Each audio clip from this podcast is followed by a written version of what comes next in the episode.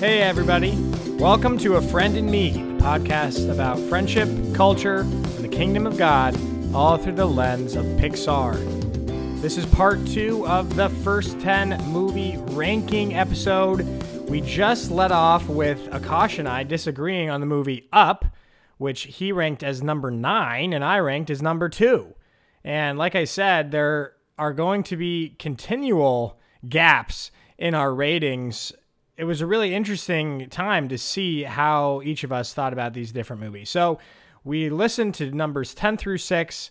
I hope you enjoyed this conversation on numbers 5 through 1. All right. So we're going to take it to rank number 5. All right, all right. Come on. At rank 5, we have WALL-E. With Porter putting wow. at number five, Sam putting at number two, and Akash wow putting it at number seven. Look at that. Another number two. Tell me about down. it, Sam. Yeah. I mean, I absolutely adore WALL-E. I think Porter, we've talked about this movie a little bit. You might be surprised that I didn't rank it number one because I've said many times I think it's the best Pixar movie, period. Something ended up edging it out on this past viewing, but I, I adore this movie.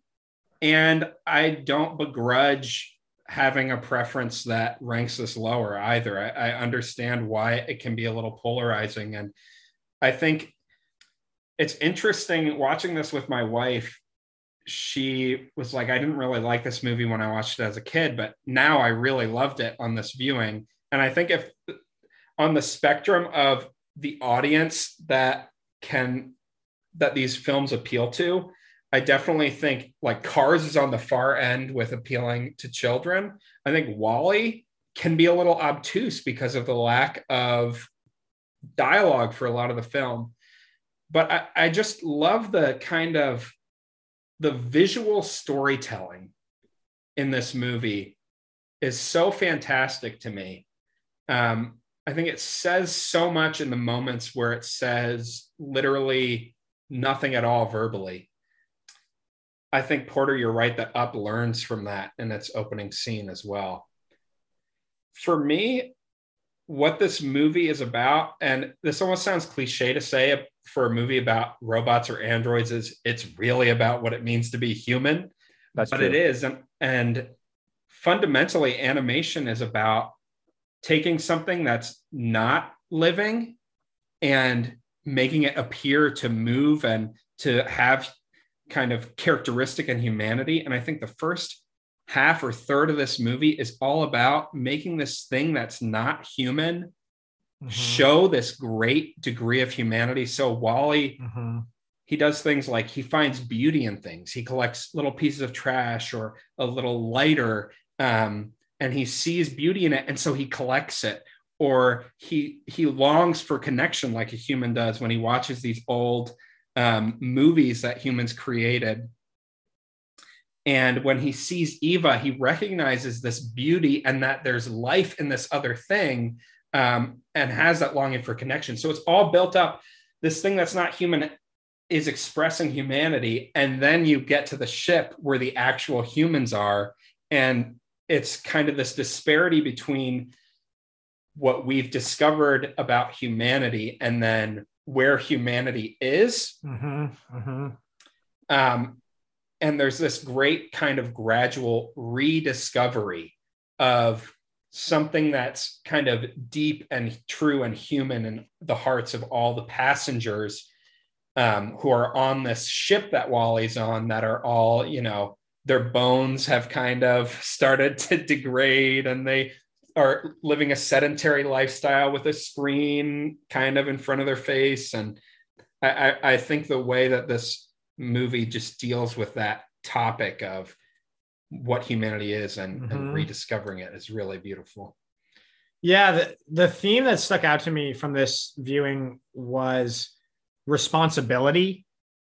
I think we see WALL-E, he has his pet cockroach. He has all these items that he cares about. And then he takes responsibility for Eve, like when she finds the plant and kind of, well, yeah, he's he's responsible for the plant, and then he takes responsibility for her and cares for her.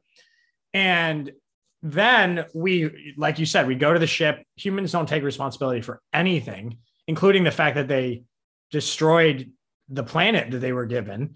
Um, but then the captain has these moments of transformation where he starts to recognize wait a second, Earth is a beautiful place and maybe we should have been we're maybe we're responsible to care for the earth and maybe mm-hmm. we're responsible to go back and help that planet um because like he waters the plant and says oh like you just needed somebody to look after you. And then he realizes wait a second that's what our planet needed and we abandoned it. So anyway i used to when i was a kid my main critique well yeah i thought it was boring. I also thought there wasn't enough interesting human that there was no interesting human character but when I watched it this time, I actually appreciated the captain more than I ever had before and recognized that he actually is experiencing a transformation. He WALL-E's the one bringing that to his life, but anyway, so that that was what brought it up. So WALL-E probably would have been eighth for me heading into this the this year, but it has sur- started to surge up my rankings a little bit after watching it and reflecting on those themes. Yeah, I think that um I mean, I think Sam put it very well as he just talks about the the the beautiful part of WALL-E, I think, is the visual storytelling and the pace that it sets. I think the reason that I rated it as low as I did was that for me with WALL-E, it very much feels kind of jarring in how it moves from like maybe act two to act three, where you have this opening and foundation that's very much about these two robots, WALL-E and Eva, and how they're so different, and there's a love story involved. And they have these really beautiful scenes, including I think the one where they are in space and WALL-E is using the um, fire extinguisher is one of so the ones good. that really stands out to me. So mm-hmm. But I think it's soon after that, and again, that's a very slow paced, elegant thing. Uh, as we go into the final third of the movie, and it becomes uh, a little more heavy-handed with its conversations around environmentalism and what does it mean to be human. It, it, the pace changes in a very jarring way that I think I don't appreciate um, because it really changes topics and it feels like it's addressing kind of two different things or maybe the same mm. thing in two different ways. Um, but I kind of struggle with how it feels like those were two different stories that got sewn together in a way that probably still does work but in a way that I feel like, you know, there's there's just too many good movies on this list to to rate it. Yeah, Porter and I have talked about that idea in the past where I remember saying to me, I feel like it's not as heavy handed. It's like way more subtle than a lot of other Pixar movies. And Porter was like, I feel like it, its themes are more heavy handed. And I think that we were talking about two different things. It's like the setting of kind of this destroyed environment where this mega corporation is in charge seems very heavy-handed but it's the the character stories and how they interact that i think has a, a degree of subtlety that i really appreciate. So yeah i do think there are a couple separate themes that are that are handled very differently. That fire extinguisher scene is a great example akash of where there's just this visual beauty and also just this whimsy it's not this relationship between WALL-E and Eve, who I always accidentally call Eva because of WALL-E's bad way of pronouncing it, is it's not just the plot of the story um, like it is in Cars. I feel like the kind of flirtation just comes from those characters' role in the story. It is him commenting kind of, on her back, ta- yeah, like her, yes. her back tattoo. Just weird. It is. That's Cars, not WALL-E. Yeah, yeah. Um, it's these moments of whimsy and beauty that are captured so well. And I think there's another film coming up with the same director. I think these are the two films that I found that I appreciated the visual composition of the most. And then just the, the last thing I, I want to bring up is I love WALL-E's interactions with the people on living on the ship how he kind of touches their life in a way that like wakes them up. And all of a sudden they're rooting for WALL-E and they're seeing each other that there are other people and interacting and this desire for connection and the desire to root for someone and kind of this true deep humanity is reemerging in in them. And when they finally come back to resettle earth and um, the captain kind of puts this sedentary passivity aside and they choose to kind of be active in shaping their their destiny and their world it, it's like their humanity has been rediscovered it's was something that they could never truly lose Mm. um, even in this kind of dire state it's like fundamental and placed um, in their heart and it's very like Eden.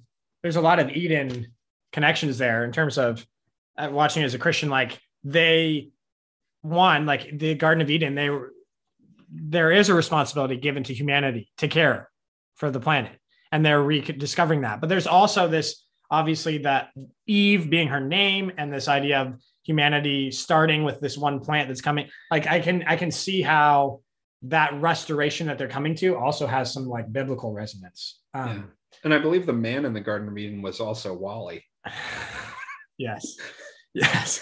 Also, one thing on your point, Akash, because yes, heavy-handed is the word I used to use to describe WALL-E, but it is of all the movies that like are talking about like oh we've destroyed the planet, it's the most the least cynical. It's just not a cynical movie, and you would Sure. expect a movie that's about oh we we trashed the planet to be a cynical Yeah. movie, There's but this isn't cynical at all. It's so hopeful. guy being like like it was me i only care Well, about-" there is that the live action died yeah Yeah, yeah. So Um, he's kind of that. But fantastic performance, but he's not. It turns out to be like a battle between kind of the machine, which represents kind of just like living a passive, planned out by yeah, technology life yeah. versus taking responsibility, as you said, Porter.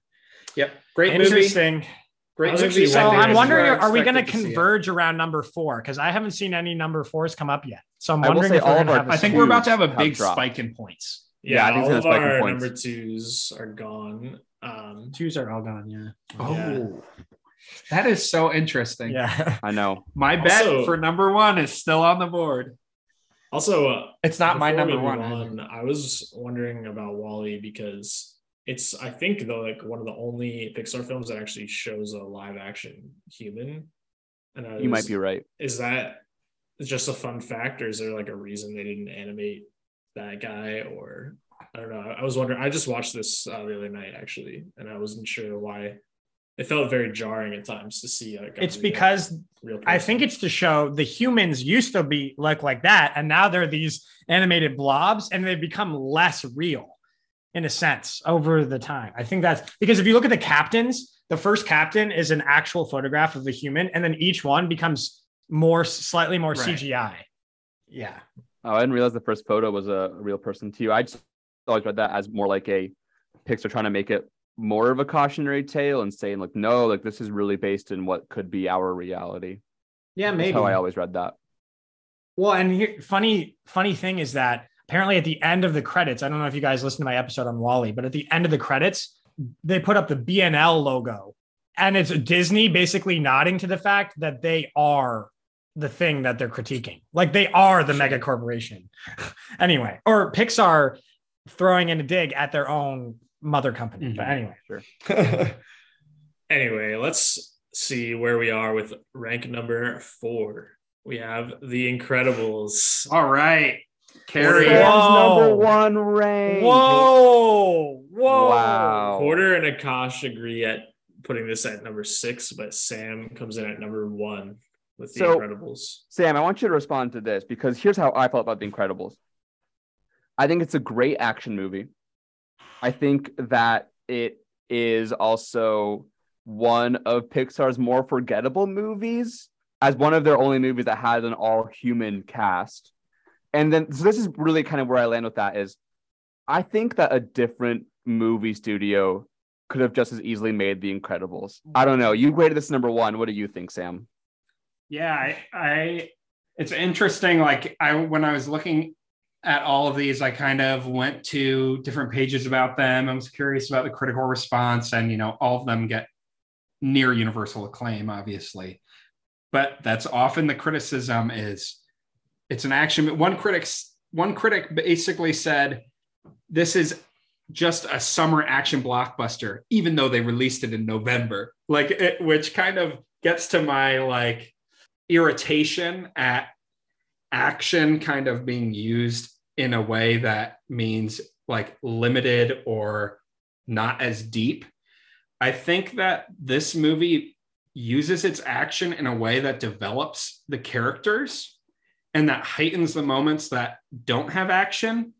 I think the sense of danger that you get from the action, especially on the island when Mr. Incredible is imprisoned and the rest of the family comes to rescue him, it gives you a sense that the characters are not going to get past the point in their literal journey that they need to get past until they get past certain points in their actual character journeys. So I think the most explicit example of that is Violet, who's Mm. very timid and is fearful and doesn't have the confidence to even use her powers and she's been taught for so long you don't use your powers. We we don't Mhm. that's it's not legal to use your powers. We're in hiding. This is just our life. So whenever her mother says use your powers even even when she's told explicitly she's like you said never to use our powers.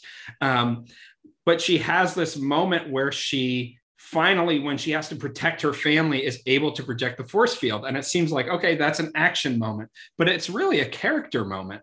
Um, Mhm. and it changes who her character is going forward in the end when she has confidence and it's the guy who she really liked who's stumbling over his words because she's learning that teenage guys actually don't have that much confidence so i see that kind of this is an action movie and for me that doesn't really diminish it because i i did find so many themes to latch on to Yeah. Well, I definitely agree that the action and the characters are intertwined in a really great way. And I think the conflict that they all go through connects to their powers in a sense as well. Um, and it's the best, one of the best animated films about family with that I think about an intact family. A lot of movies about family are about dealing with a broken family, um, which one of the ones coming up will deal with, uh, like, yeah, complicated family dynamics. But this one is just like a great movie that shows how different um, different people in the family can contribute to caring, but it's doing that in this action setting. So I love when Violet and Dash at the beginning are just fighting. Their siblings like they're attacking each other, and then there's that scene where they're defending each other, fighting, and it's like, oh, once an actual threat comes against our family, which in a sense was uh, their mom and dad potentially having marital conflict was the threat that they were sensing, but it's also obviously this threat of syndrome. That's when they kind of activate to protect each other, and I think that's a really beautiful picture of like. I, I know I'm an only child, so I don't even have this sibling dynamic, but like the like when Dash is like, "Don't touch my sister," and it's like, blah, blah, blah, blah, blah. that's like a great picture of the like um how it how it shows actual family dynamics, but in this super world. But Yeah. And I, I think that more than just family, I think this is a movie about learning what it means to be a part of a team. So that can be in a family. There's a scene where Mr. and Mrs. Incredible are arguing late at night and the kids overhear them. And what they're arguing about is basically should we be letting our kids use our power should it gets to all the kind of deeper issues than what they were at first arguing about, which is Mr. Incredible going out, reliving the glory days, doing hero work, even though he's not supposed to be. And then the kids hear them and they say, Don't worry, kids, mommy and daddy are a team. And that's what Mr. Incredible says. But his actions throughout the movie are undermining that idea that they're a team. So while Helen is kind of at home, um, she's subverted herself and her power is flexibility and she's kind of accepted this very rigid responsible lifestyle. Whereas bob who says we're a team is kind of off in some cases helping people but in the uh, this other case he's going off to this remote island to fight this robot for who he thinks is just a rich benefactor because he wants to relive the glory days. And one of my favorite lines in this movie is it's something along the lines of those things happen then, but our family is happening now. And his kind of commitment to the reliving the past has totally Mm. undermined his ability um, to tend to his responsibilities right now. One thing I love about this movie is that I think its themes and ideas don't feel as much like a thesis statement coming directly from the director. It feels like an exploration of the characters and the idea of the world. That's where the ideas kind of flow out from. Hmm. Um, Interesting. I think you're And- right. and I it- think it's a strength of the film that like it, it does introduce a lot of characters and does them all really good justice. And as we like think about the themes, I I feel like the the themes and messages of the Incredibles could get together with the themes and messages of Up and have a really great time together. Um, but that's we just get this movie in and of itself, and I think you're right that it being an action movie doesn't make it any worse than a non-action movie, but I think that in the Pixar pantheon, there are, are so many good movies, and this one is definitely special in how it So good. addresses family and addresses some So of good. those like conflicts.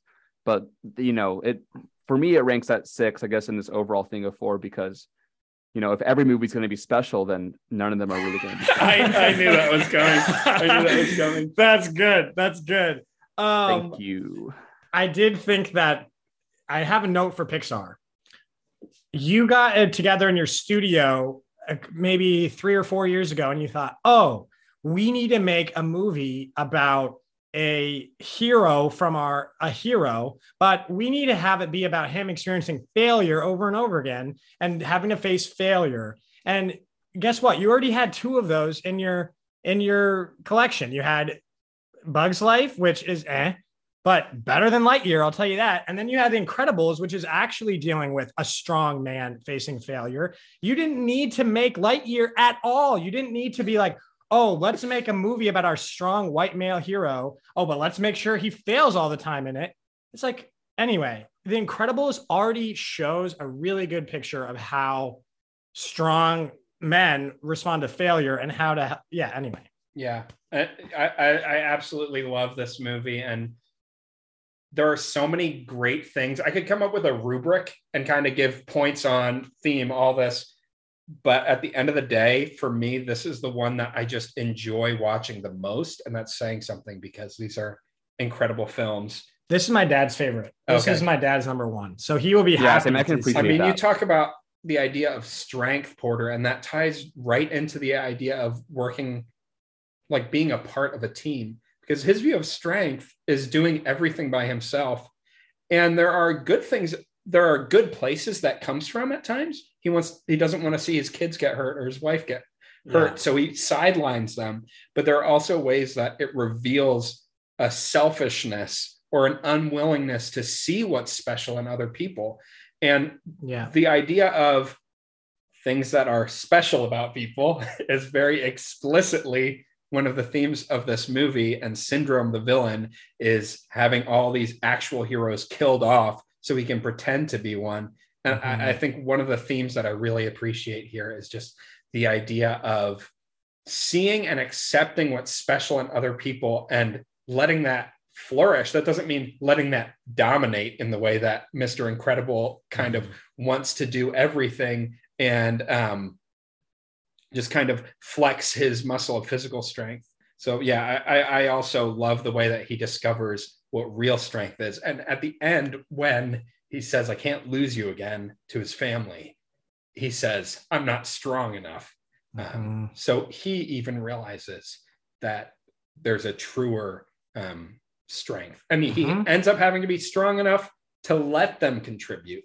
Yeah. So, love this movie. So I want to point out with this and WALL-E four and five, that means we have two Andrew Stanton movies and two Brad Bird movies in the top five.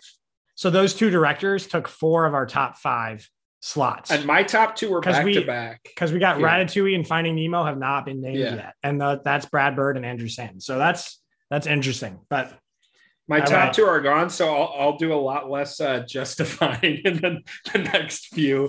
Yeah, I was All gonna say. Sam. I don't know if it's a competition, probably not, but your number one got ranked the the lowest. So sorry, Woo! sorry to see.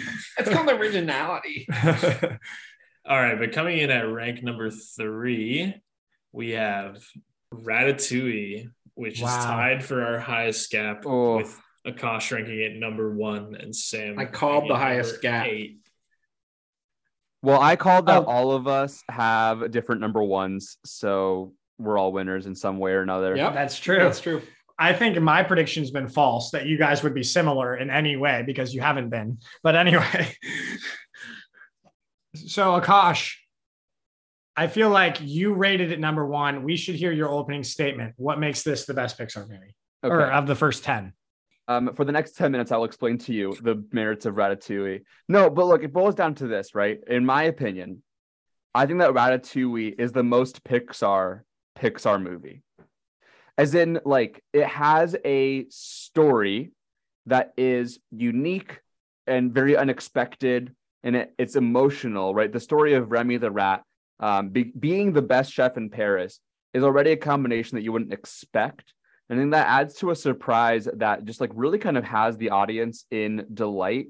I think that's when Mhm. Pixar really shines is when it gives you a, a surprising combination of uh, people or animals or bugs and, or cars and skills and, and kind of humanizes these people in a way that um, you wouldn't really expect. But also, I think that Pixar, uh, one of the themes that you see throughout any of its movies is the idea that everyone has value in their own right, uh, including people like, unfortunately, Mater and Russell. But I think that Ratatouille is the most true to that story, and it and it tells it in a really simple way that whether if you're five or if you're fifty, you understand anyone can cook. Uh, and so there's Yeah. there's an element of like don't judge a book by its cover because Remy is a rat, but the Yeah. deeper message that they drive at, I'm pretty sure, in my reading of this movie, is that every single person has value and that needs to be respected. And, and what a thriving community looks like is allowing each individual to add um, what they have been uniquely gifted to do. And so I think for all of that, Ratatouille, I think is a masterclass of story writing. Uh, and I think is really kind of gives you the best picture of what Pixar is trying to do with its film project. Huh. I think that Brad Bird often this is the that's the director of Ratatouille. He riffs on the same ideas a lot. So Incredibles was Brad Bird, so is Ratatouille. And both of them are dealing with like giftedness, but whereas Incredibles is dealing with kind of this like more public obvious giftedness and Ratatouille is dealing with not gatekeeping um, people from being able to use their gifts. So they're both about allowing the artist or creator or whatever to to work because I think Ratatouille, the reason I rank this higher than the, the Incredibles is because I I'm surprised that Sam rates it so low when he talked about whimsy with WALL-E because I love the music, the hijinks, the uh, adventure scenes where the Rem- Remy is running around the kitchen and like the knives are he's he's at risk of getting hit by a knife or the flame or all the it's such a cool world that they've developed. So even though I think story wise, I'd say it's very like equally awesome to the Incredibles. I like the um the world more, the world building. I feel like Paris is this massive, incredible place because I've seen it through the eyes of this rat. Uh, So anyway, that's why I like it more than his other one. It was cute. Um, no, I'm just joking. This is the at this point, like it goes 10, 9, 8 is when I start saying this is a great movie. And everything up, Yeah. it just escalates for there for me. This is a great movie. I watched it for the first time ever last week. This is one of the few that I hadn't seen yet. Actually, this and Cars of the group that we watched were the only I hadn't seen yet. It's great. It's hard to come up with that many criticisms because I think it's very polished. I just think that that a lot of the other films hit me a lot harder. I could say some criticisms. I don't want to get bogged down because it, it's so high on the list. I don't want people to be like, I'm at number three and they're going on. There are some stylistic choices that I don't like. Some of the character interactions, some of the humor didn't hit me as hard as other movies.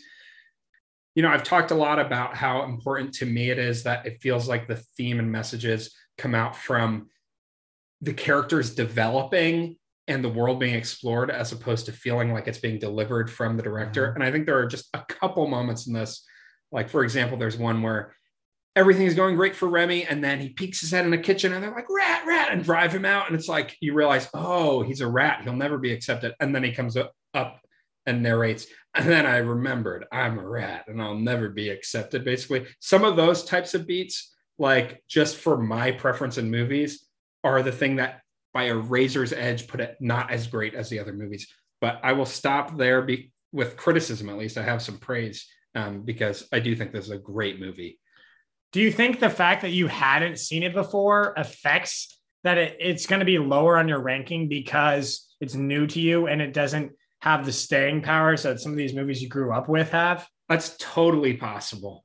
That's totally possible. Although, like when we watched Coco together, which is out of this, it's like an Inside Out, absolutely loved. But I won't deny that there's so many different factors in the kind Yeah. of subjectivity that goes into these rankings. And you also, I thought you would like the cooking aspect of it. Oh too. yeah, that was great. Animated food. My Yeah, favorite, perfect. the most relatable move moment in any of these movies for me is when um, Mr. Incredible takes a piece of cake by hand. He notices there's just one piece of cake left, so he just takes it by hand and shoves it in his mouth. Animated food is awesome. This has a lot of great animated cooking. I want to ask Akash a question because this is his favorite movie um, in this group. Talk to us about kind of set the scene and talk to us about the meaning to you of what is, the, in my opinion, the best moment of this entire film when this horrible, mean critic ego finally takes a bite of the ratatouille that's served to him by Remy. Yeah, I think that definitely is like one of the most kind of precision points of the movie. It's uh, kind of getting right down to um, the heart of like you know what criticism looks like a lot of different ways. Um, whether you criticize for being a rat in a kitchen uh, is done still on the nose, but this is literally embodied in the form of a food critic who very much like looks the part. His office is shaped like a coffin and everything. He's a really funny um, semi-antagonist in that way. The real antagonist is the new owner of the restaurant. But um, as Ego takes a bite of that ratatouille and and flashes back, um, that that really is the beginning of his story to me, because where you really get to see Ego fully living out the the image that Ratatouille is trying to share is towards the end as um, Ego has gone from someone who has everything to say about food and has all these opinions to Mhm. actually at the very end he's in Remy the Rat's restaurant and he says and said, you know what? What do I know from ordering out this menu? You give me what you think is good. Um, and there's a set- there's an element of trust in there. There's an element of humility in there. Uh, but it all launches from that Mhm. point of realization. Hey, um, you know, there's there's more people that should be welcomed at this table than I have been welcoming uh, to this conversation. So um, I think that that's a really powerful message, and it's packaged in this really delightful kids movie. Um, and so I'd say that's that's something that I think stands out. And again, we've said this a couple of times, but when you have a, a list of movies this good, it really is hard to pick a number one. And so Yeah. while I've ranked this as number one, it took me a while to kind of get there. And Mhm. you know, the the two remaining movies, Monsters Inc. and Nemo, they were also fighting for that spot in my ranking. So it's really hard to just pick this is the top Yeah. movie. Absolutely. I think what you were saying about ego, it's cool because it connects that moment when it flashes back to his childhood. It's like he's turned this thing that he loved and had a passion about into a career that then has left him being harsh and less like jovial. He's become this kind of dead, deadened person who just enjoy the thing he enjoys most is criticizing. That the food that Remy makes for him connects him back to this visceral understanding of why he got into that career in the 1st Mhm. place. And like he just loves food and it helps him realize that's why he does what he does um, is because he loves food. And so then it's cool. I love that we are able to see him joyful at the end of the movie because he's been reconnected with the reason he does what he does and why he loves. Well, and he doesn't he lose his job as a critic because Yes. um, and then he bec- but he becomes Yeah. the main investor in the restaurant. So he's actually the career has been taken away, but his passion has he's been mm-hmm. reconnected with his passion. So Yeah. it's really good. Yeah. One thing I picked up on early in the movie Skinner, the kind of evil chef who now runs the late Gusteau's restaurant, kind of represents both like selling out Gusteau's image, but he also represents kind of the snobbery and the artificial barriers that can be set up to recognizing people being special or a rat in this case being special. And there's this great moment when Linguini, who can't cook it, cook at all and is only elevated by Remy, is first in the kitchen. I believe it's Skinner or one of his sous chef or a sous chef or someone says to Linguini, he's like, "This is something to the effect of this is cooking. This is not what your mother did. This is not what mommy did. This is real cooking."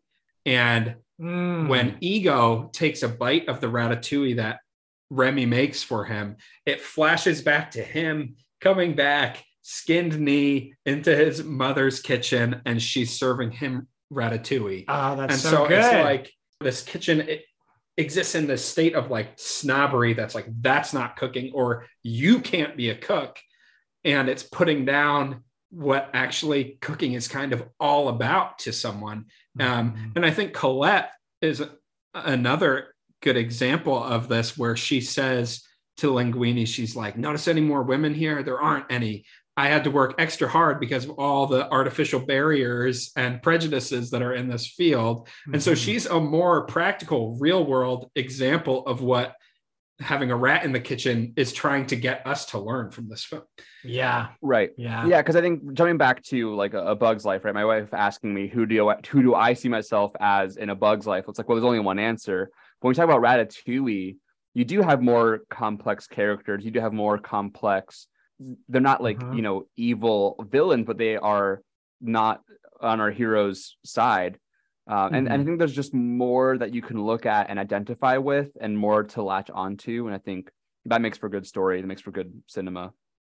I think this is. I'm I'm not sure if I'm going to say the best. I, I think it might be. It's my favorite Pixar romance is Colette and Linguini. Because maybe it's because I am like this awkward, like gangly, So like you wish you had a rat just like pushing you forward. I think Yeah. you just see yourself as Linguini a little too much, Porter.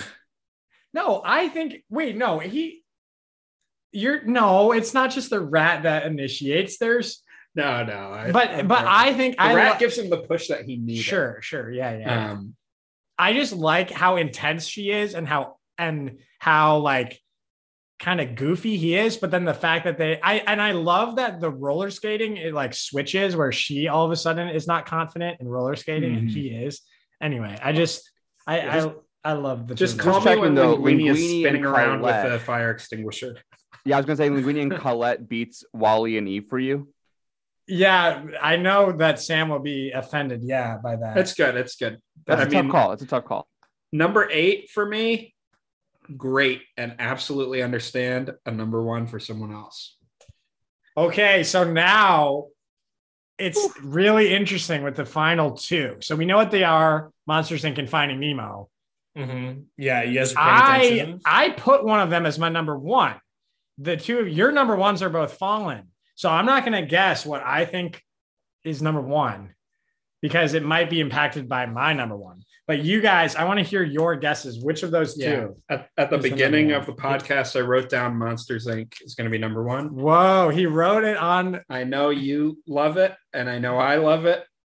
Sounds like Akash loves it too. I really love it. but we, we all probably love Nemo as well. Here, let me. so- This next slide is actually. I wanted to show you guys how close number two and number one. Whoa! Wow. I was gonna say I think it's gonna come down to Porter's first place vote. Thirty-one to thirty. But That's my crazy. third place vote is Solberg's fourth place, and so his third place is my fourth place. It's just Porter's tiebreaker. I think it's that close. And yeah, I know we So tossed which one do you think it's going to be then? Uh, I think that Porter must have said Nemo for number one. Wow. So you're guessing Nemo. He's guessing Monsters All Inc. right, Akash, let's see. I got my Yeah. finger on the pulse. you know, we talked about a couple different scoring methods, and I think the one we ended up choosing actually made a difference here, and it could have easily flipped the other way if we had done Mm. a slightly different. Because I know we are talking about the top end, Yeah. Right? How much you reward in number one, two, and 3 Mhm. So that being said, uh, we're gonna reveal number one, and then we'll go and talk about number two afterward. So coming in at rank number one, based on year three individual rankings, we have Finding Nemo. Wow. wow. Number one, Wow. Finding Can Nemo. rip this up. Wow, so you both gave it four. Yeah. Yep. There we go, That's Sam. great. Are we going to talk about this or two first? So I think we're talking about this one first, right, Joe? Whichever you prefer. Yeah, let's let's talk about it. Um so Finding Nemo I literally took Finding Nemo for granted for a long time. It was one I watched so much as a kid and it was like, yeah, it's a classic, it's a classic. And I just didn't like recognize when I was a kid, I didn't recognize myself in Marlin at all. I just I didn't like Marlin was not a character that I found interesting or whatever. Then I watched it again this year, and I'm telling you right now, Marlin like is a complicated guy. He has a lot, he's an anxious, like care, he cares so much about his kid because of what the pain he's been through. And we get to see him on this adventure. And on my episode with Ellie, she talked about it being a coming of age story for a parent. And I just think it's mm. Such a beautiful movie because it's it's about a father and son, but it focuses more on a father who wants to protect his son, but is realizing that maybe the way to uh, let his um, son grow into the man, man, the fish he wants Nemo to be, uh, is to let him take risks and to let him stretch himself. And he's learning that not by seeing Nemo do that, but by doing it himself. He is he is Mhm. facing challenge. He is facing risk. He gets to meet a sea turtle and ask him how old he was. Um, and it's just an incredible story. And for it resonates deepest with me of all of these. This is the one that when I it resonates with the core of me. Um, and a, a lot of that is because of my own journey of overcoming anxiety and my own journey of encountering Levita and how it helped me take steps out of my comfort zone and all these things. But when I watched Finding Nemo this year, it just hit a core level of myself that none of these other ones hit. So, not to mention, I think it's one of the best father son movies ever. I think it's one of the best adventure movies out there and one of the best ocean. Like, I don't think take that Jaws, but I think I think Finding Nemo is the best ocean movie. So there you go. This is a fantastic movie. I love it so much. Um, and I'm it's awesome to be at this level where we're all universally like this is one of the greats. I love the themes of this movie. I also just love how it executes on those themes. Like I said with WALL-E, um, I believe Stanton, Andrew Stanton directed both of these Yeah. and it's got such a beautiful visual like wonder to it hmm partly because of its setting just like WALL-E did partly because of its setting in space i love the kind of odyssey style format I was gonna that say the this same story thing. has where it's like it's about getting from point A to point B. So Nemo is lost. His father, Marlin, who's extremely protective of him because of the way that his wife was lost and Mhm. the way that Nemo was injured as a child, has to go and find Nemo. So he's got this goal, point A to point B. And meanwhile, we're seeing kind of what's going wrong with Nemo, eh, where he is, which is kind of like an Ithaca. But the story is really told in these vignettes that happen that all kind of point back to this central theme or this few these few central themes, Mm-hmm. um, even though they're seemingly very disconnected Mhm.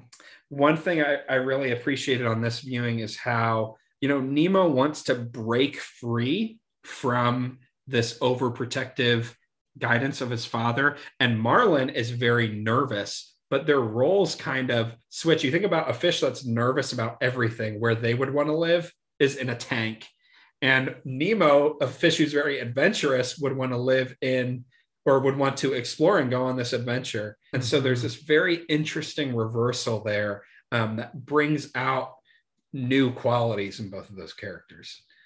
Yeah. I was going to say the exact same thing about the the way that this movie kind of feels like it's an odyssey, and especially with the target audience of you know younger kids, I think that it really does build up a a wonder and just a sense of complete awe for this story. I remember watching this movie as a little kid and just being so like enraptured by it and walking into the theater wondering like, does stuff like this actually happen in the ocean? I was really little, but just you know being so um, captured by the Yeah, sense of adventure Yep. and drama and Yeah. you know it, in that it teaches so many lessons. Dory has something to teach. Nemo has something to teach about working together. Marlin has something to teach about parenting and trust. I think this is a movie that i feel it's very worth having that number one rank. I think that on my end of things i probably did it a little lower than that just because of the the themes about parenting and letting go are still present in other movies and what i had ranked a little higher i find to be just like more unique, More unique. Yeah. stories because i would say you know even the incredibles has moments where i think dash and violet finally come back into the family and mrs incredible i think if i remember this correctly is like being very protective of them in the final scene but she has to let them go to fight and use their powers Yeah. Yeah. I think the uh the Goofy movie or the extremely Goofy movie, one of those has a very similar idea. don't don't don't go there. Nemo Um, is just but, a you know, goofy movie ripoff. Now, I would still Finding Nemo probably does the best job of working with those themes, but it's just one that I feel like I've seen before in other movies. Um, Yeah, but this one but still probably is is one of Yeah. the best in that regard. Yeah, you- you're right. There, the, that's why I like it so much. It's it's not that it's the most like the plot itself is one we've never seen before, but it's the execution on that idea is absolutely incredible. And For sure. a couple other things. One, the animation to animate. What was this? What year did it come out? Is it 2004, 2004, or so? 2002? This Yeah, is pre Incredibles. Yeah. May 2003. Ooh. So 2003, that is insane that they were able to animate underwater like that to create such an incredible, expansive world. That that was the first. I mean, every Pixar movie is like the first computer animated movie to do this, but this one was first to do underwater. So they had to create an entire new physics system for their animation. I just think that, even in and of itself, that it's so well done, even though none of that had been animated before, Mm. is absurd. and it's not like a um, humanoid thing that yeah. you're manipulating. But yeah, to do the f- to do what they are able to do with fish and communicate personality, like even Marlin's little like furrowed brow, like each of the the way they animate the different characters fits their personality Yeah. so well. Marlin Um, looks like a beleaguered father. And everyone is so expressive. Yeah. And the uh also my this is the story and I, this was the I talked about this in the very first podcast episode I made. But I absolutely love the scene where Marlin tells the story to the baby turtles about how what he's gone through to to find his son. And then the turtle tells another fish Yep. and the fish tells the lobster and the lobster tells the swordfish or whatever and it cro- crosses the ocean and eventually gets to Nigel the pelican. And then Nigel flies to the dentist's office and, and says, Your father's swimming across the ocean to find you. And and We apologize to our Australian listeners. yeah. And and then Nemo first is like, no, that wouldn't be my dad. My dad would never face off against sharks. My Mhm. dad would never do that. Like that that can't be it. And then Nigel says, what's his name? Was it tuna? It was some Yeah, yeah. some fish. And he's like, Marlin? Um, and when he says, Yeah, that's it, like when Nemo gets that confirmation, wait a second, my anxious and fearful dad is swimming across the ocean to rescue me. I mean, it's just so beautiful. And his face lights up with this joy. And of course, we our father in heaven is not uh, this anxious overprotective person but he that it's just this picture of a father doing whatever it takes to rescue his child Mhm. um just an incredible gospel. There's so many gospel connections in Yeah. finding nemo but it is it has solidified itself as one of my favorite movies. Yeah so kind of drew the line in the sand here. Wasn't sure if it would be my number one but once i put it i felt good about it. So This um this movie was really it was really special to watch it now being a father of a young boy. And one of the things I wrote under themes for this, just in just jotting down a couple notes, just I wrote ends of the earth love is what this kind of demonstrates. It's like a love that's so deep that someone would literally go to the ends of the ocean in this case um, but it's that they would subvert everything that they think they are to come and rescue you. Um, Porter, uh, I want to hear your thoughts on. We've talked a lot about Marlin and his journey to find Nemo. I want to hear your thoughts on the whole fish tank that Nemo gets trapped in, and especially the character Gil and the role that he plays hmm. for Nemo. Yeah. Well, first of all, I love the Peach, the starfish, who's kind of the reporter who she like is latched Yes. onto like, and she'll like be like, oh, we got a we got a, uh root canal at three o'clock or whatever. Like she's just knows the dentistry world so well and is always telling them about it. I think that's hilarious. Great character. I also really love that that they got oh, what's his name? Uh Brad Garrett to play the pufferfish. Yes. Um, such a good voice for that. He also plays Gusteau. right? Yeah. But anyway, so good. Gil is this hardened. He it's an interesting thing because all the rest of them are also, I think, were bred for the tank. It was I'm- bought at a pet store. yeah, yeah. Whereas he knows the ocean. So he is the only other fish who's experienced the ocean. And I think he sees Nemo as an ocean fish who is soft or maybe doesn't act like an ocean fish. And so Gil wants to push Nemo. Um, and so I think the, the ju- juxtaposition between Gil and Marlin, who are two characters who actually never get to meet in the movie, Mhm. but they do such wonderful counters to each other in the story because Gil then will push Nemo to challenge himself, and Nemo says, I can't, I can't. And eventually, Gil hits a point where he thinks he pushed Nemo too far.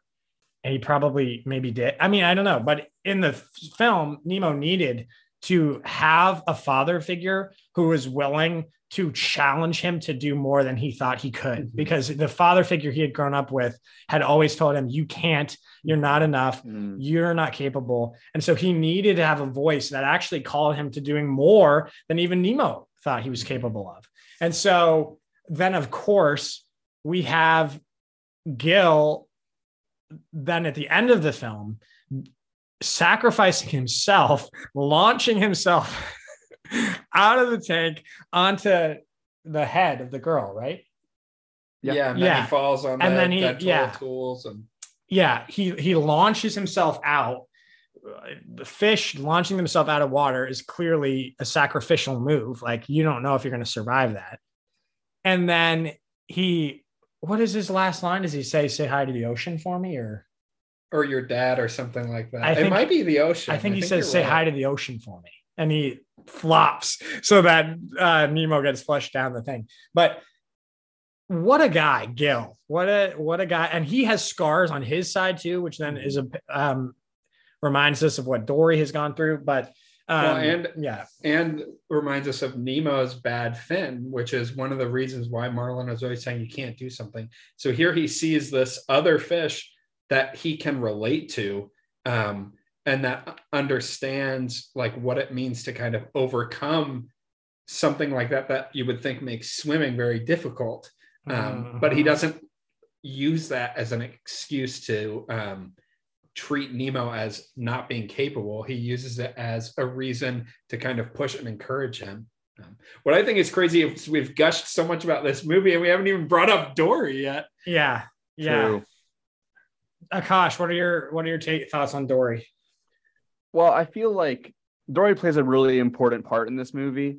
And like I think that I can rate someone like Mater. Sorry to bring Mater up so many times, but I can rate someone like Mater so low because someone like Dory exists in the same movie universe. Mm. Because you can Mhm. have a character who's out of left field and can be seen as annoying Mhm. and is a really big opposite of the main character.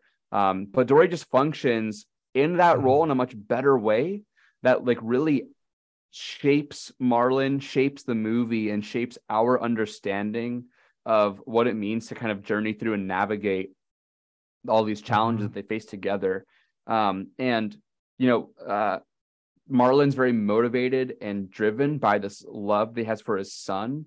Dory seems to kind of hold things with way more kind of openness and uncertainty. And Mhm. when you have someone who's so driven and someone who doesn't seem to have as much going on for them, that adds to that makes a very interesting dynamic. And I think that both Marlin learns a lot from Dory and Dory gets a lot of validation in a really beautiful way from Marlin that um, you see how she finds herself having so much more value and purpose. I think towards the end, she like remembers something and she's so proud of herself for that. And that wouldn't have been possible Mhm. without Marlin. So Mhm. I think there's so much more mutuality in the Marlin and Dory relationship than we see in some of these other main Mhm. character foil situations.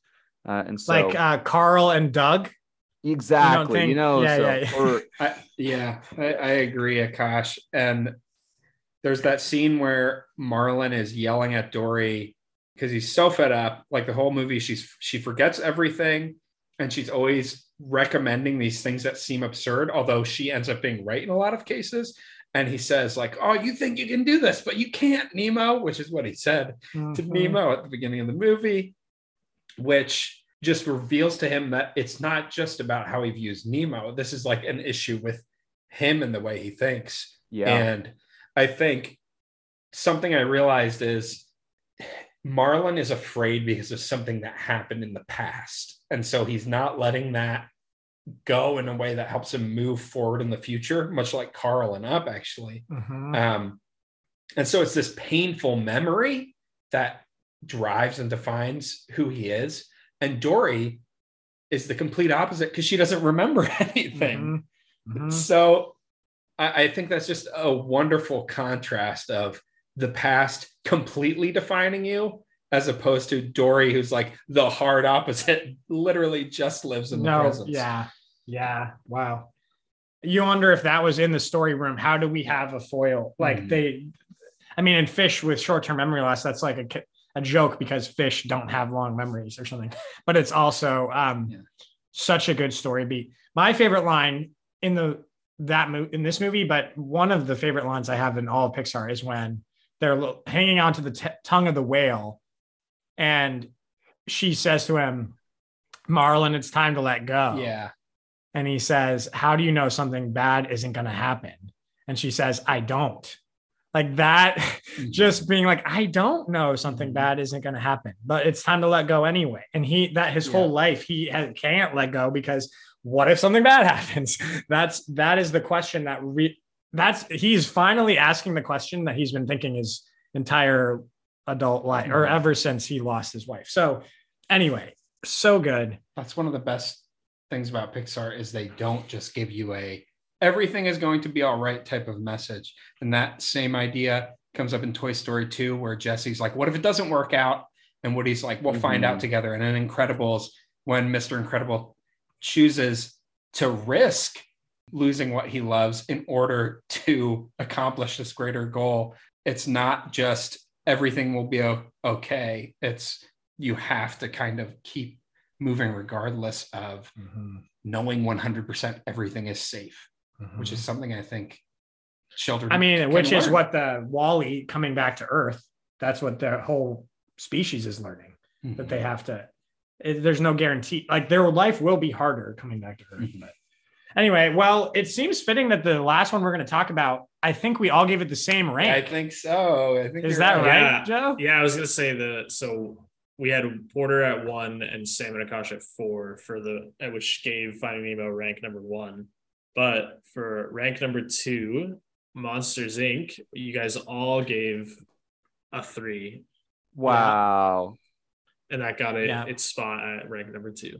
We did it, team. We agreed on something. And this is the first one we agreed on, right? Yeah. Because Yeah, even all number of 10. us, yeah. Two people. Um, yeah, like that right all of us agreed other, on. yeah. Yeah. yeah, Well, here's the hot take I'm going to throw into to start a conversation here about Monsters Inc. But it's th- there's a lot more we can talk about. But here's my thought about Monsters Inc. I think Monsters Inc. and I know Toy Story exists, but I think Monsters Inc. is the Pixar film most elevated by its voice casting for its main mm. characters, which I know Tom Hanks and Tim Allen are iconic, but I just think Billy Crystal playing Mike Wazowski, one of the best casting decisions in Pixar like history. And of course, and then the buddy, I just can't see the dynamic between them working with any other voices other than John Goodman and Billy Crystal. John Goodman playing Sully. I know that's a very like yeah, it's a hot take when Tom Hanks and Tim Allen as Woody and Buzz exist, but I don't know. I just think it works Yeah. so well with uh, in Monsters Inc. And Mike Wazowski is so funny, and yeah, Billy Billy Crystal is the one who, who takes him there. So I absolutely agree with that take, at least for like the main characters of any movie. I think Tim Allen and Tom Hanks are great in Toy Story, but Mike Wazowski like requires this completely unique person to embody him. I think like Yeah. it is so hard to imagine anything else. I I was so afraid when you were starting to say you had a hot take, Porter, but I think I'm I was with one. worried. Yeah. what did you guys think I was going to say? Well, I, I think that that you gave it number three. It was like, okay, it can't be like that negative. I thought you were gonna say like uh Boo should have actually gotten stuck in the trash compactor. Everything is not always okay. oh man. Well, Um, I I love this movie. I actually would have been really okay with this movie winning it all.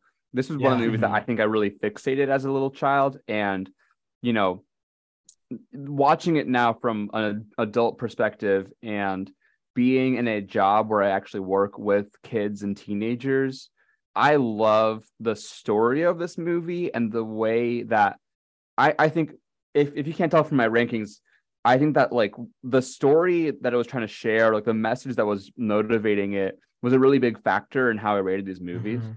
And the story of Monsters Inc., I think, is just so special as it really forces you to stop down and uh, uh, slow down and, and really stop treating people as commodities and stop using fear as a weapon or a tool, but rather to gather around and see see value in children who can't really actually add anything to your life except for delight.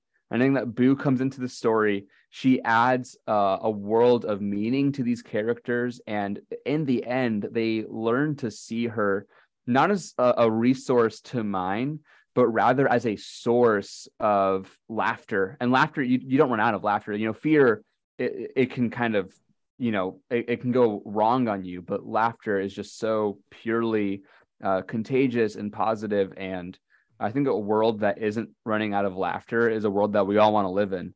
So I just think that with all of that in mind, Monsters Inc. is one of the most, I would say, wholesome movies, and and one that um, I would want to show my kids just to show, you know, this is what it means for you to be valued um, as a child. Even though in a corporate world you don't add anything, you still add something to us, just in the delight that you bring to the world. really interesting you saying that. I had never thought of this before, but yeah, the contrast between fear and delight in this movie. And then Pete Docter also directed Inside Out. And so he is dealing with emotion again there. But in that one, it's more reflecting on the value of sadness. So he has fear versus delight in this one. And then in the other one, it's like experience that children's sadness is being explored as well. Um, but he, he is certainly in tune with kids and their emotions. And I think when he made Monsters Inc., he had a girl, he had a kid who was that age, Boo's age. And then when he made Inside Out, he had a daughter who was Riley's age. So hmm. he, he was definitely making art that reflected what he was being taught about children by life. But yeah, Monsters Inc. and the world, we've talked about this, I think, but there's a lot of these Pixar movies now that deal with, oh, what if this thing became like bureaucratized? But Monsters Inc. was the first and the best. Oh, I mean, I guess Toy Story, Woody has the staff meeting in the toy room. So I, they do that a lot. But Monsters Inc., the world Mhm. is brilliant. And we take it for granted because it's like now it's been out there for so long and there's sequels and whatever.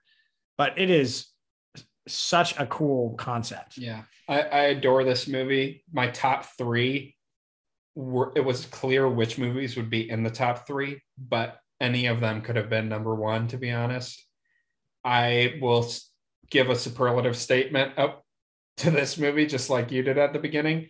To me, this is the best concept, best executed concept of a Pixar film ever, in my opinion. Um, yeah. I think the core theme keeps getting added to in clever ways that continue to develop it. You have funny ways like, oh, instead of deodorant, in this world that's populated by monsters who hide in clouds, they should have odorant. Like that's just like a funny little thing. But there's also very meaningful ways it's developed where, okay, what drives these people? It's creating fear, but do they really understand people? No. So they have this horrible fear of people. And then the theme kind of flows out from that of fear, power coming from fear in that sort of world. What it would mean to achieve would be the person who could generate the most fear, which is who Sully is. And then that's kind of subverted. And is that really kind of a worthwhile goal to achieve? So, this is my favorite example of getting what you want and it not being what you actually want in the end because of how you've changed in any of these movies. I think it's so fitting that this movie is about kind of discovering that joy and laughter are actually more powerful than fear when this movie is also in my opinion the funniest Pixar movie where the jokes really land and it's not funny as in this is just a comedy but the comedic elements I think here are stronger than any other Pixar movie that I've seen personally. I also agree on, on the characters, Porter. I think the dynamic, largely because of the performances, but also the writing, is fantastic. And Steve Buscemi plays Randall, which we did. I didn't give him a Oh, shout yeah. out, but he is an excellent choice as well. And I think Mike Wazowski, Billy Crystal playing Mike Wazowski, I'm gonna say like that is one of the best vocal performances. It does Aladdin, uh, Robin Williams as Genie will always be my favorite animated voice performance, but I mean, Mike Wazowski is so hilarious. At the time, like said. critics compared it to being like the Robin Williams genie in a favorable way, as in like Really? this is on that level of iconic voice performances. Yeah.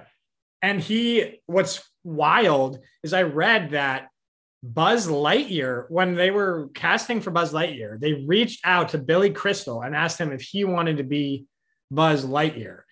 He turned it down. Then the Toy Story explodes, and he was like, wow, what a big mistake I made. So then the second Pixar called him again. They were like, hey, Billy, we have that. And he's like, yes, like I will take it obviously I'm so glad he got Mike Wazowski. I mean, Buzz Lightyear would be Yeah, a very different that'd be weird. character uh, if it was Billy Crystal, but so glad they he said no and then was able to get this role. Yeah, just just incredible. I, I also think one of the really powerful messages to me of this movie is that the people who, which, you know, in many ways can include ourselves, in other ways, it refers to like people who are powerful, the people who use fear as a as a tool for control are also deeply fearful themselves and driven by fear. And there's this there are there's this great scene where the human toddler Boo has snuck into the monster world and is being hidden by Sully pops out in this restaurant. She's like being I forget if it's in like a takeout box or a suitcase or something. They put her in. She pops out and just says "boo," and all, everyone in the restaurant starts screaming and running out. And there's guys in hazmat suits and spotlights and everything. And it's like there's no real justification ever given to why they're actually afraid of humans, but there's just all these ideas that they'll contaminate you or they could kill us all or Mhm. and it's this fear of the unknown or which kind of also relates to the theme of just how we think of people that we don't understand.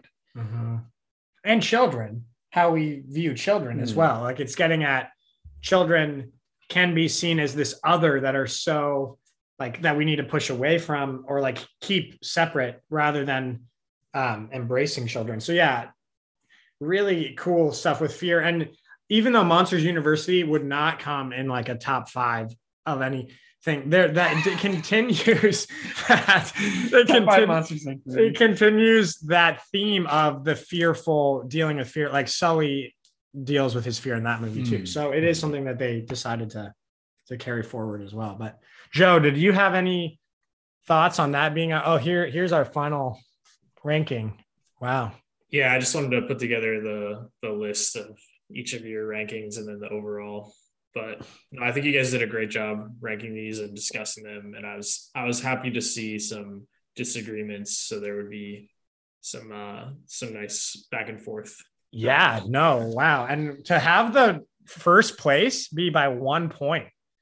That is Yep. wild. Um but yeah looking at that overall rating i have no issue. No issue. Yeah, I, I'm, I'm I, I think go ahead akash I'm I'm glad that we disagreed this much. I thought we were going to be way more in line, but this made for a much more lively conversation. We couldn't even agree on a bottom three, you know. So I think that that added a lot to. Mhm. Um, we couldn't even agree about a one really. So The most notable jump there is Cars at number nine with three points to then Toy Story 2 with 15, and then it just very gradually increases. I think for most people, there's a clear cutoff there. um, but no, no, I, I yeah, I, I think this was really interesting, and um, we came out to think very different things, but on some of these, but all of these movies, especially eight and up, just feel like they could be anyone's favorite movie of all Mhm. time. yeah absolutely for sure which is Cars is your favorite, No, I think that That's I- Sam even DeVore's Cars favorite. could be your favorite movie if you're under Yes, 12 years old. But Sam DeVore, that's his favorite Pixar movie. Shout he would have out. ranked it number one. Sammy Galore, shout out. yes. Anyway, he told me, I was like, would you rank Cars number one? He said yes. So So then you uninvited him. yeah, exactly.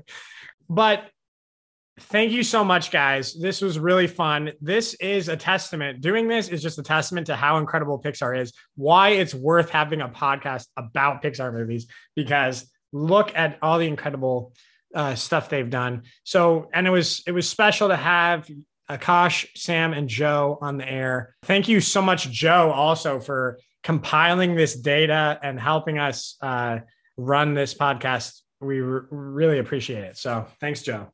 Thank you. Yeah, it was fun. And the visual that I had you guys looking at is a public link that can be available wherever Porter decides to put it. Yes, we'll have the link in the show notes, and we'll also have the video available to Patreon subscribers. And I'll, yeah.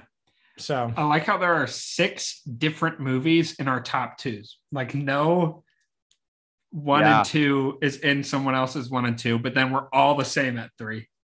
Yeah, That's wow, funny. that's interesting. Cool. Well, look at that. Finding me my number one one guys. If it was a competition, my number one one. Yeah, yeah. He's the host. It's biased. awesome. Well, I think it's time for those of us in the Beverly area to go to Flip the Bird. Yes, this episode is sponsored by Flip the Bird, and it is Porter, why do where you we give will be more going. to edit? and there you have it. That's part two. Why do I give myself more to edit, Akash? For the fans, for the listeners. That's why I do it. The editing is tough, but it is an honor to be able to have these conversations and to have people listen. So thank you so much for listening. It really does mean a lot. And I hope you enjoyed it. I really would love to hear your top 10. I encourage you to rank these movies yourself rewatch some of them if you haven't in a while. And yeah, let me know what your order would be. Feel free to comment below. And yeah, I'd love to hear how people rank these movies.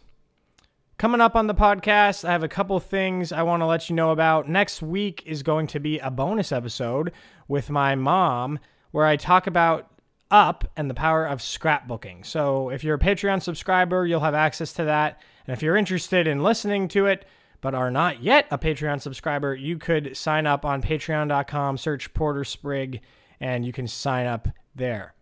After that will come Toy Story 3 sometime in March.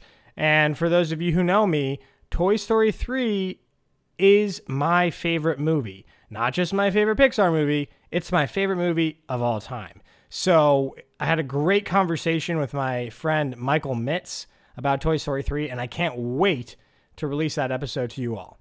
Thanks so much for your faithful listening. It means the world to me, and I hope you have a great week. And I hope you engage more and more with these classic Pixar films that tell amazing stories. God bless you guys. Bye bye.